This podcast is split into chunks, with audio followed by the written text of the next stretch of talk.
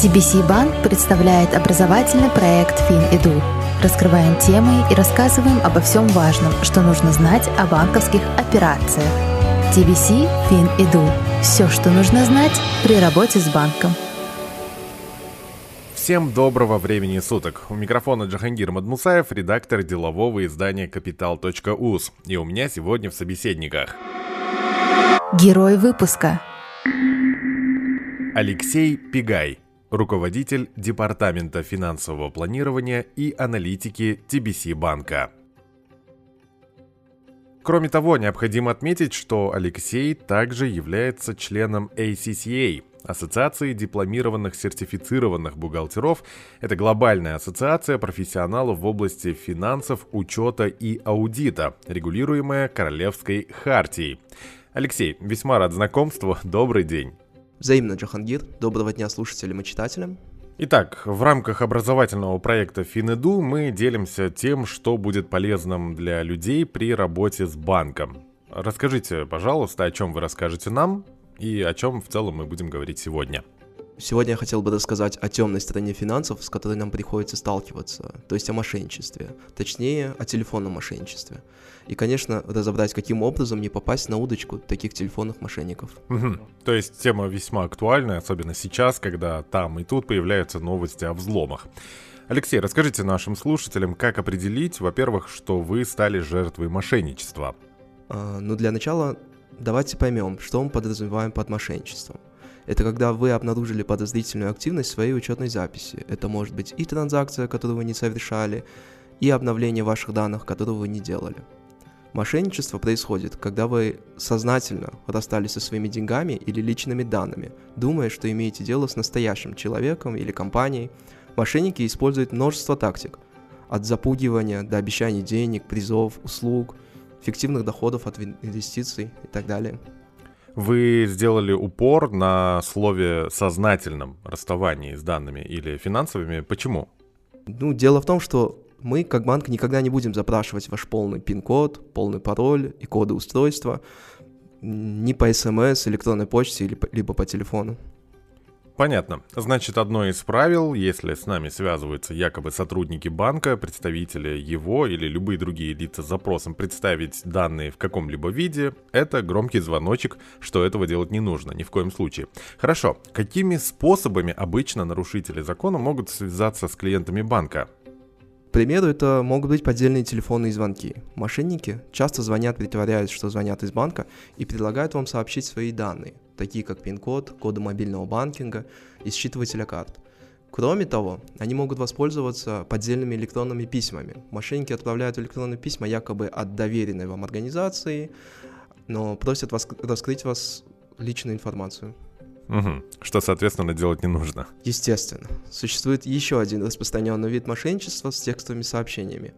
Это некие неизвестные лица, присылают текстовые сообщения от доверенной организации, в которых сообщается, что платеж не получен, и все это в надежде обманом заставить вас выдать вашу личную информацию и информацию о безопасности. Хорошо, как бы естественно не звучала сегодняшняя обсуждаемая тема, к сожалению, до сих пор есть люди, которые э, попадаются на этом, поэтому это очень важная информация, которую необходимо запомнить. Это проблема для банков и любых других финансовых организаций, потому как таким образом ставится под вопрос их собственная репутация, хотя все они в основном делают все необходимое для защиты данных. Тем временем напоминаю, что с Алексеем Пигаем, руководителем Департамента финансового планирования и аналитики TBC банка, мы обсуждаем тему телефонного мошенничества в рамках спецпроекта Финеду. Алексей, скажите, пожалуйста, есть ли у нас какое-либо решение по данному вопросу, если злоумышленники, например, воспользуются другими путями для выуживания данных? Да, конечно. В компании мы разработали 6 универсальных правил, которые следует сохранить всем, кто хочет защититься от любых посягательств на личные данные. Они, так или иначе, решают проблему, так как в последнее время финансовые мошенники все чаще прибегают к различным уловкам, чтобы завладеть э, данными банковских счетов или украсть них деньги – Итак, первый пункт.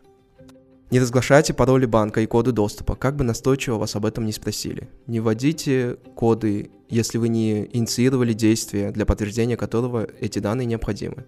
Эта информация защищает ваши деньги и идентичность в цифровой среде. В настоящее время активизировались а, мошенники, которые звонят и просят назвать данные банковской карты интернет-банкинга, выдавая себя за представителей банка. Они используют технологии, при помощи которых можно подделать номер телефона или название компании, которое отображается на вашем экране.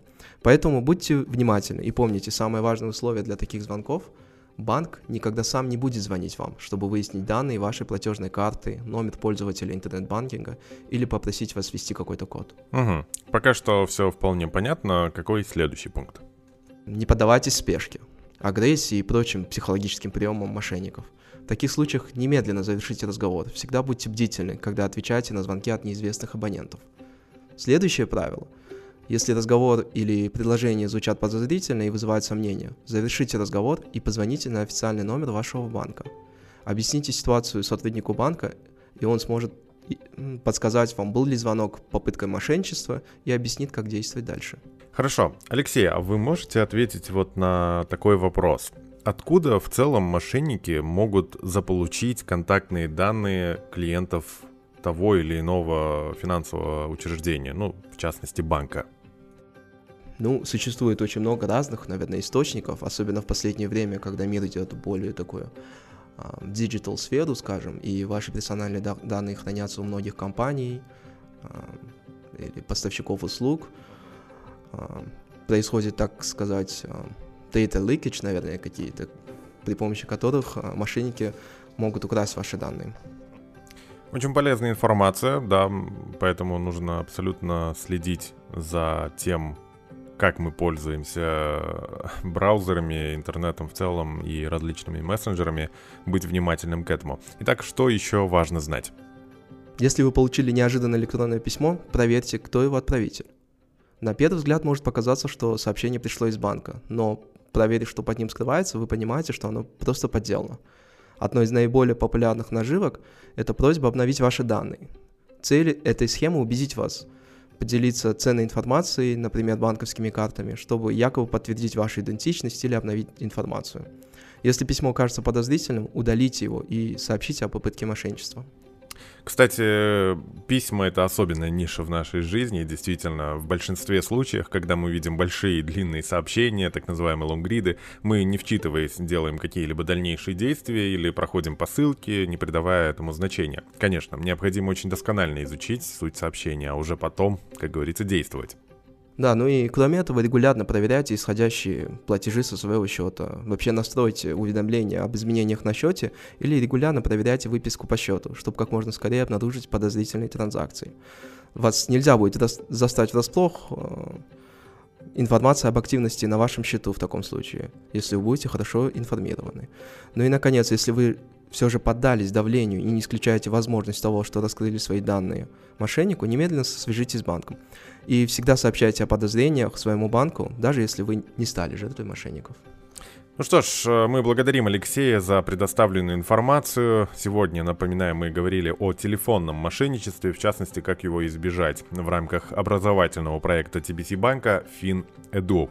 С нами у микрофона был Алексей Пигай, руководитель департамента финансового планирования и аналитики TBC банка. Алексей, спасибо вам большое, хорошего дня и всем до свидания. Спасибо, Джахангир. Хорошего дня. Вы слушали образовательный проект TBC банка FinEdu. Подписывайтесь в социальных сетях на официальной странице TBC банка и делового издания Capital.us.